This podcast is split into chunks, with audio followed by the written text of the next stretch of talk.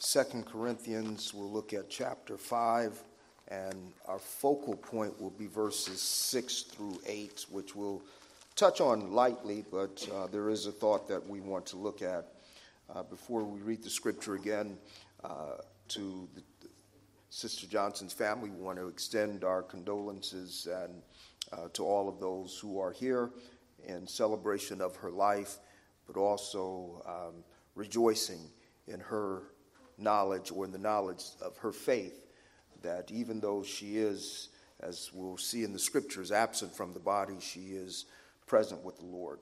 So it was, it was interesting to note in her obituary that she was a celebrated uh, veteran, and we honor, it's an honor to be able to honor her as she has served her country, and that is the epitome of two kingdoms. We, as the children of God, are citizens of two kingdoms. She has been rewarded highly for serving uh, this kingdom, God's earthly kingdom, but she will be rewarded even more highly as being a citizen in his heavenly kingdom. So we rejoice in that. But in 2 Corinthians chapter 5 verses 6 through 8 it reads as follows. So we are always of good courage. We know that while we are at home in the body, we are away from the Lord. For we walk by faith, not by sight. Yes, we are of good courage, and we would rather be away from the body and at home with the Lord. So, whether we are at home or whether we are away, we make it our aim to please Him. Let me begin by expressing uh, really the context of Christian hope because it is, it is typical of people that almost you can say that when anyone dies, the assumption is they are in a better place. Uh, so it's what one friend has termed salvation by death. So therefore, we forget all that they were, and we assume that no, you, you died. They, they, are, they are no longer here, and they are in a better place. But that's not always true. But I don't want to look so much just, or, or begin by looking at the context here, not just by what gives us, and that's ultimately what we want to talk about. What is the real essence of Christian hope as it relates to death? But I want to look at a, at a broader context and look at why we have to deal with death. Uh, because some people who are unbelievers will question the existence of God because of the fact of suffering and the fact of death. And so the question is often raised if, there, if God is so good, then why do people suffer and why do people die? So, what I want to do is first look at the context of this situation because we have to understand that death is more than a biological reality. It's biological in the sense that your physical body ceases to work.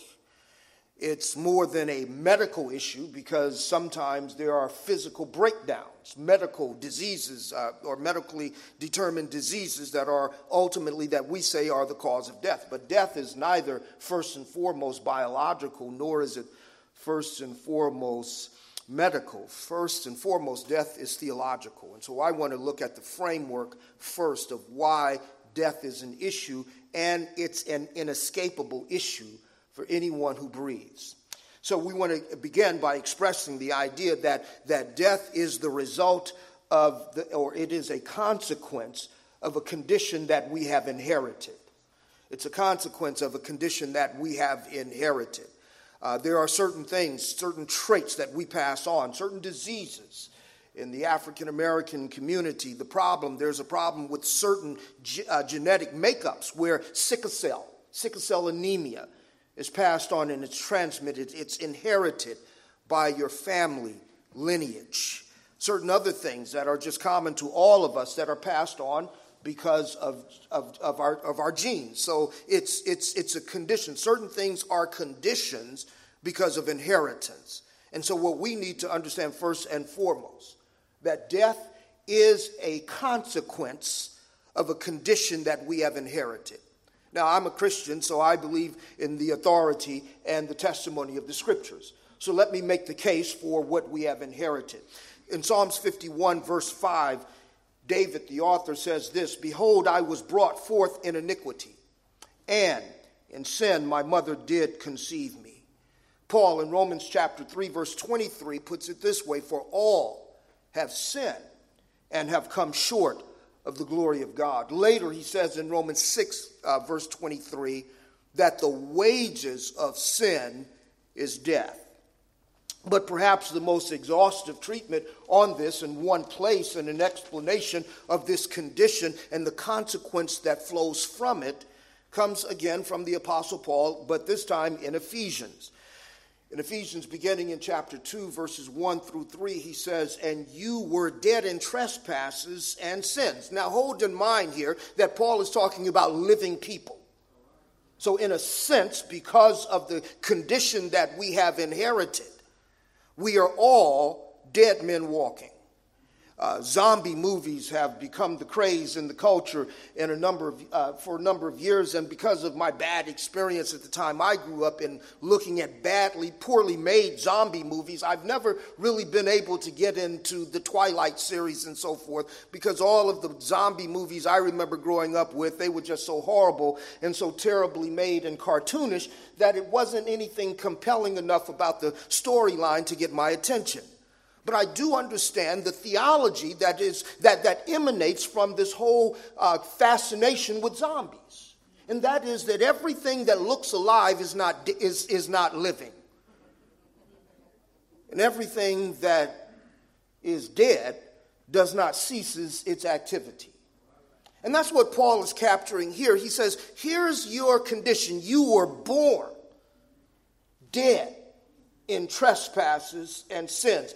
But it doesn't mean, so when he describes death there, he's not talking about the inactivity of the body, but he's actually talking about very active bodies that are powered by something else. And so, the way he describes that which powers those who are born in trespasses and sins, he says, In which you once walked, following the course of this world, following the prince of the power of the air the spirit that is now at work in the sons of disobedience, among whom we all once lived in the, pa- the passions of our flesh and carrying out um, the desires of the body and the mind, and were by nature children of wrath, just like the rest of mankind. So, what Paul is describing is what he has described in Romans 3:23 when he says all have sinned and have come short of the glory of God. How have we sinned? By missing the mark. And why do we miss the mark? Because we are programmed by a different power. That's what Paul is, is setting forth here. So, therefore, seen from this perspective, seen from this idea that we are born in a condition of sin. That means we are all born under a divine curse. There is no escaping of it. We don't, we don't become children of wrath by doing bad things. But because we are children of wrath, we will never do that which is pleasing to God in and of ourselves. Now, you can argue the status or, or the, the fairness of it take it up. You'll have your opportunity. You can, you can argue whether or not this ought to be the case. But here's the case all men who are born in Adam are born under the curse. And that curse means you are not able nor do you desire to be and do what God has called us to do. But it's interesting that in verse 4, you see in verses 1 through 3 of Ephesians 2, Paul explains our status and our condition. And if you look at it, you say, Whoa, that's bleak. That's how come I don't go to church now. I don't want to hear that. But what makes church church are the next are the two words that open verse 4. But God. That changes everything.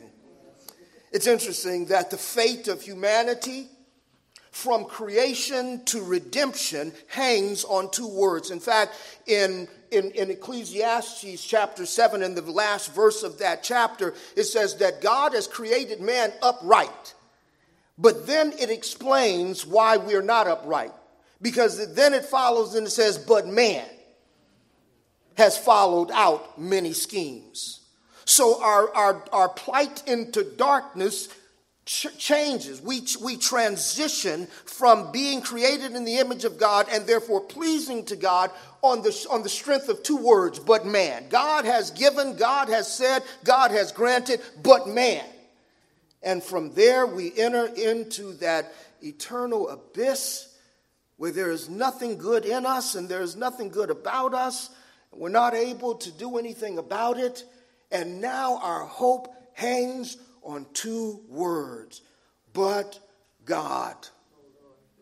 Brothers and sisters, because of man, because of man and because of the divine curse, all of our diseases, all of our dysfunctions, all of our deterioration ultimately is the flow and, and, and consequence of the schemes of man who has turned away from his creator.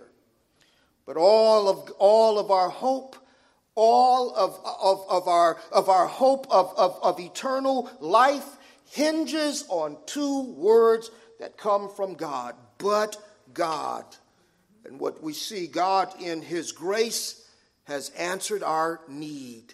He has cured our condition. God in His grace has sent forth His Son, who has lived for the righteousness that God has required of all of us. Now, notice what I said. Jesus came to live for our righteousness. I did not say Jesus came to be an example because he didn't come to be an example first and foremost. He came to not show us how to live, but he came to live for us. And then, as we are brought into that, we are shaped by what he has done, but he lived for our righteousness. Not only did he live for our righteousness, he died for our sins, which means he has fully, completely, thoroughly satisfied the debt that was against us. Now, what that means is if disease and dysfunction are because we are under a curse, when we are brought to Christ, we still experience disease and dysfunction, but it's no longer because of the wrath of God, and we'll look at that when we get back to our text. Jesus has died to pay the penalty for our sins. And then we also recognize that God has sent him not only to pay the penalty for our sins, but he rose from the grave. Three days after his burial, rose from the grave. And we believe that he rose not spiritually, he rose physically. He wasn't buried spiritually, he was buried physically. It was a body they buried, and it was a body that rose and he rose for our justification. Now, God, who sent forth his Son, has also sent forth his Spirit. And the Spirit of God, the Holy Spirit of God, awakens us to our condition. In other words, some of us don't know we're dead yet. That's what Paul describes us. He, he, we don't know we're dead yet. I, I, it's been disputed in recent years, but for years people quoted Harriet Tubman as saying that I, I, I freed thousands of slaves and could have freed thousands of more if they knew they were slaves. And, and, and, and, and, so, uh, and so it is here, but that, that people don't know that they're dead. One of the reasons people have no concern about these sorts of matters is because they don't know they're dead. That's the beauty. Now, as I go back and I do try to catch up on some of the zombie movies because I understand the premise behind it, and they're written so much better than they were before. The, many of the ones who are dead, the zombies who know they are dead and feeding on the flesh of the living, at least they know they're dead in our natural fallen state, people don't know that we're dead. We don't know that what's wrong with us. And so, therefore, God has sent forth His Spirit who awakens us.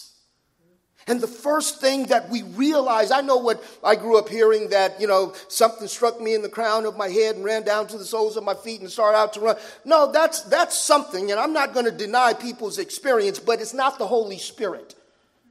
Because the first impulse of those who have been awakened by the Spirit is not to run, not to clap, not to shout. The first impulse of those who have been awakened by the Spirit is to gasp in horror at what they are. Because they are now awakened to the fact that they are the enemies of a thrice holy God and they can't help themselves. That's the first impulse. It is the impulse to cry out and say, Lord, have mercy upon me. The Spirit awakens us to see the dreadfulness of our condition, and then the Holy Spirit illumines our minds so that we would see that the fullness of God's grace is located in the person and work of Jesus Christ.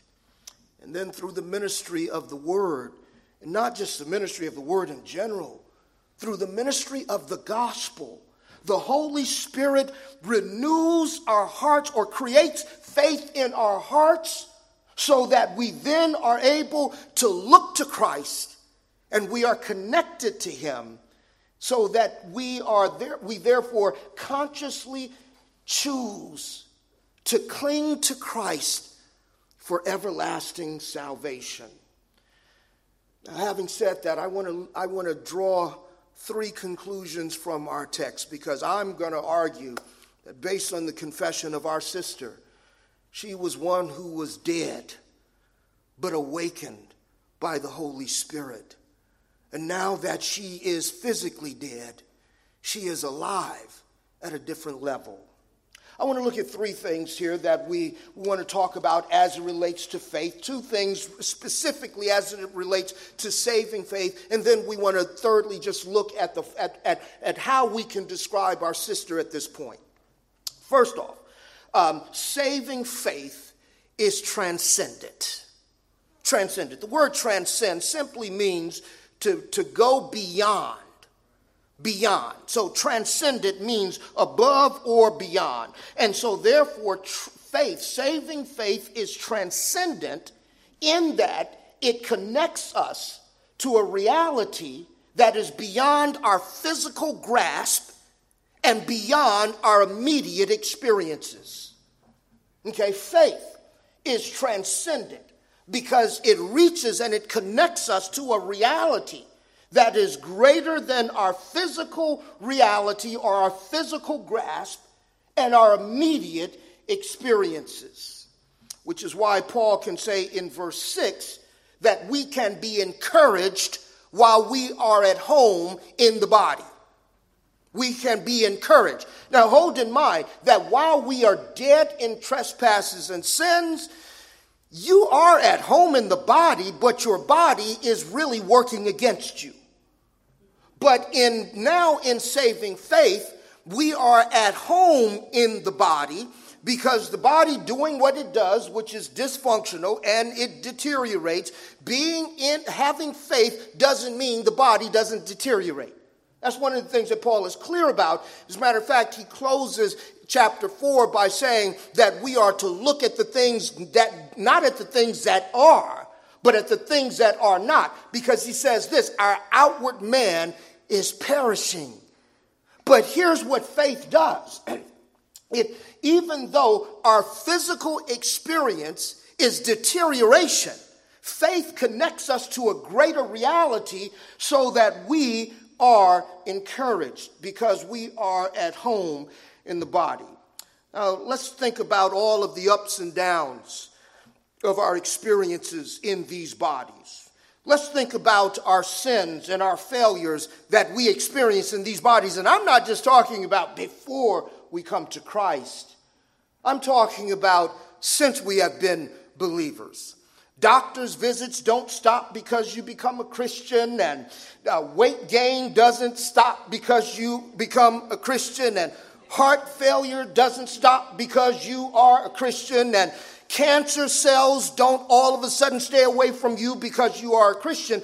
But what Paul says is that while all of these things may be true, causing my outward body to deteriorate, I can be encouraged while I'm at home in this body. Now, brothers and sisters, we only talked about those physical things. We only talked about the, deter- the deterioration of the body. But here's another dirty little secret that Christians don't always speak of.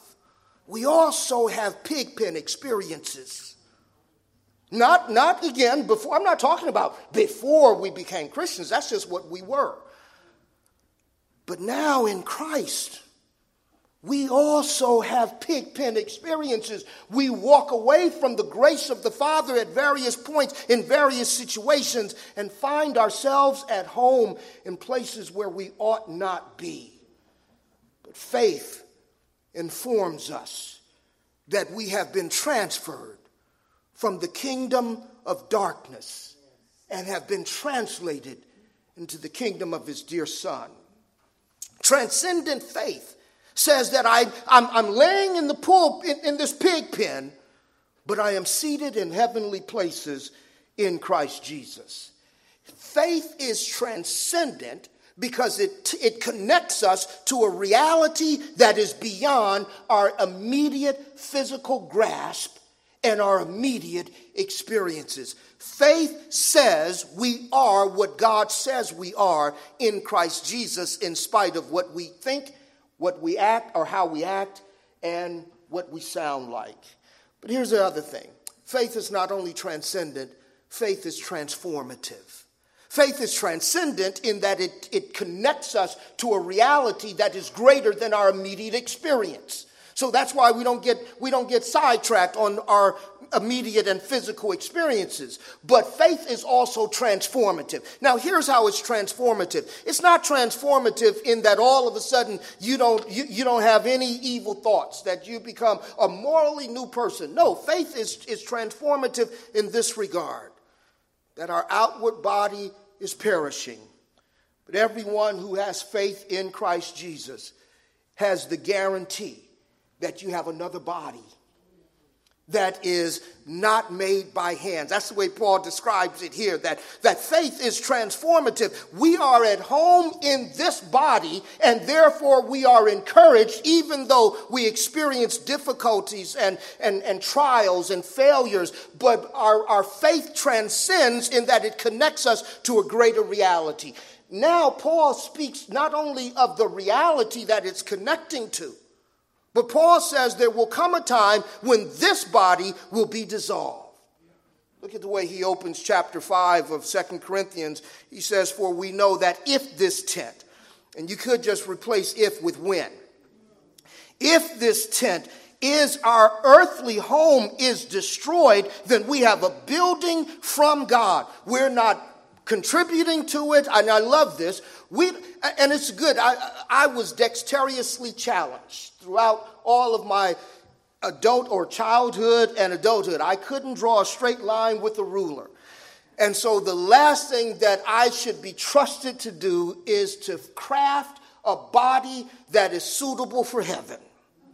Thank God he is not depending on me to send up anything because the only thing I could send out or send up, I, uh, one friend put it this way. He says, you know, uh, you don't want to know what's on my. Somebody asked him, well, what's on your heart? He says, sin and cholesterol.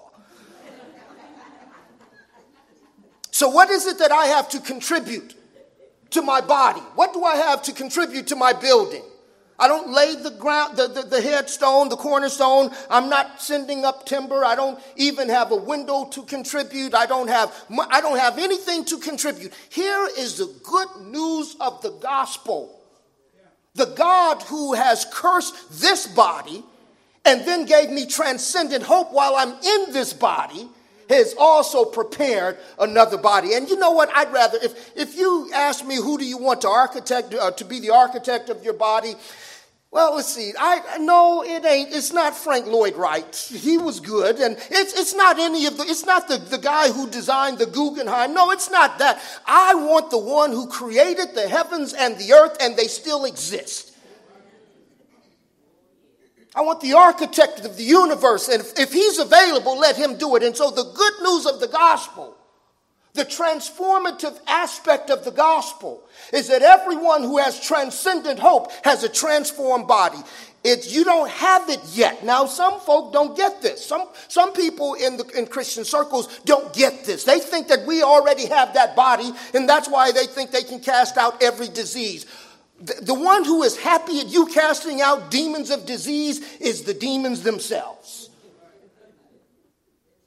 No, God doesn't give us. No, we don't, we're not going to cast out every disease. What he says, listen, I'm going to do you one better. I'm just going to give you another one. That's what he does.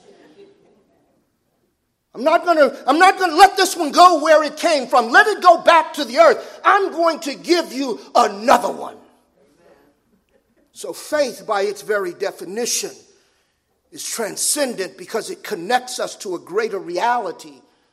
But faith is transformative in that it guarantees us that we have another building, we have another form that has not been created by man, but it is eternal in the heavens and it's waiting for us.